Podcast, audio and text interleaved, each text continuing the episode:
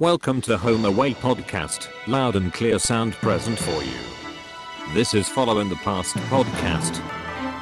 ในปี 2001 หรือปี 2544 นะครับ เป็นยุคที่เกมคอนโซลเนี่ยกำลังฮิตมาก ๆ ไม่ว่าจะเป็น PlayStation Nintendo หรือน้องใหม่อย่าง Xbox เนี่ย ต่างก็ได้เอาเกมประเภทต่าง ๆ นะครับ มาลงในแต่ละเครื่องของตน ซึ่งก็มีหลากหลายประเภท และประเภท Survival Horror ก็เป็นอีกประเภทหนึ่งที่ได้รับความนิยมไม่แพ้กันกับประเภทอื่น ๆ หากจะพูดถึงเกมประเภทนี้นะครับ ที่มาจากญี่ปุ่นแล้ว มักจะชูจุดเด่นในเรื่องของการมีวิญญาณ ผี ปีศาจหรือสิ่งที่เป็นวิทยาศาสตร์ สามารถหลอกหลอนหรือทำให้เราได้ หน้าตาน่ากลัว จังหวะปรากฏตัวหรือจัมป์สแกร์นั้น จะไม่ให้เกิดทันตั้งตัวเลยทีเดียว นั่นก็คือเสน่ห์อย่างหนึ่งของเกมประเภทนี้ จากความสำเร็จของเกมแนวสยองขวัญที่มีมากขึ้นเรื่อยๆ และไอเดียสุดบันเจิดในการพัฒนาเกมสยองขวัญในแบบที่ยังไม่มีใครทำมาก่อน แน่นะครับว่าตอนนั้นเทคโมหรือในปัจจุบันก็คือโคอิเทคโมก็ได้ทำเกมที่เป็นเรื่องราวเกี่ยวกับคนที่เข้าไปตามหาความจริง หรือตามหาคนที่เขารักในสถานที่อาถรรพ์ในญี่ปุ่นออกมา โดยเจ้าของไอเดียเกมนี้ก็คือคุณมาโกโตะชิบะตะ ซึ่งก็ไม่น่าเชื่อว่าเกมนี้ก็ได้มีเรื่องราวต่างๆ มากว่า 20 ปีแล้ว และได้กลับมาลงใหม่ครั้งในเกมคอนโซลยุค Next Gen และ PC ในปัจจุบันนี้ เกมนั้นก็คือ Phantom Flame นั่นเองครับ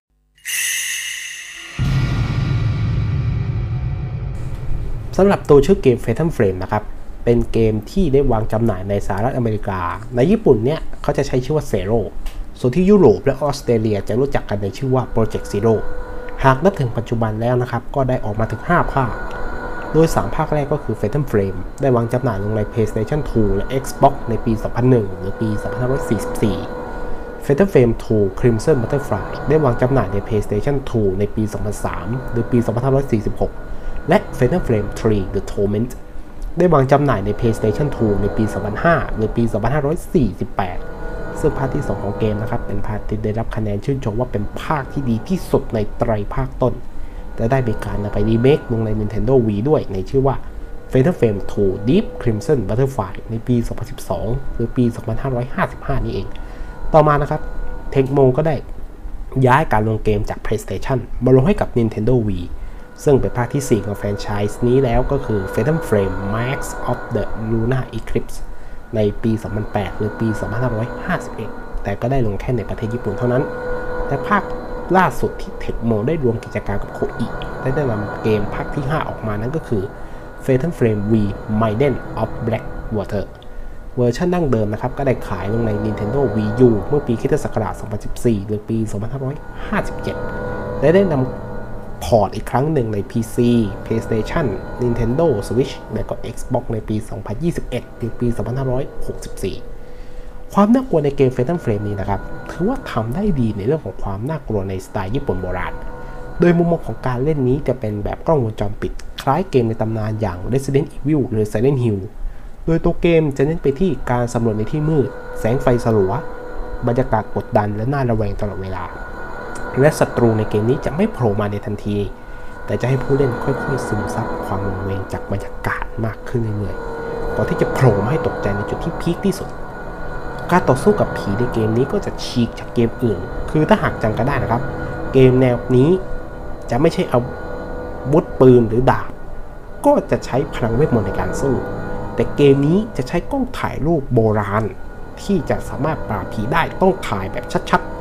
ยิ่งถ่ายใกล้ยิ่งแรง แต่แลกกับพลังชีวิตของเราที่จะค่อยๆ ลดลง เหมือนจะแกล้งคนขวัญอ่อนอย่างไรอย่างนั้น เพราะว่าการจะปราบผีต้องอยู่ใกล้ผีแล้วต้องถ่ายให้เร็ว และถ้าเกิดจิตตกใจจิตตกอย่างเงี้ย ก็อาจจะโดนผีเล่นงานได้ ไม่ขวัญกระเจิงก็คงมีสะดุ้งกันบ้างแหละครับหรืออาจจะหวาดผวาจนเล่นต่อกันไม่ได้เลยทีเดียว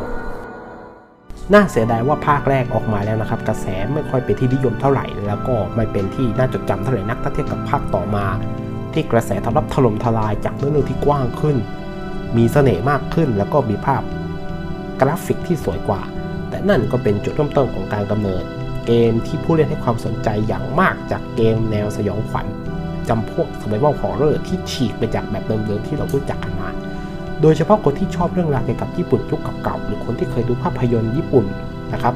ซึ่งภาคต่อมาตั้งแต่ภาค 2 จนถึงปัจจุบัน ก็มีการใช้สไตล์ความเชื่อของชาวญี่ปุ่นเกี่ยวกับเรื่องราวในอดีต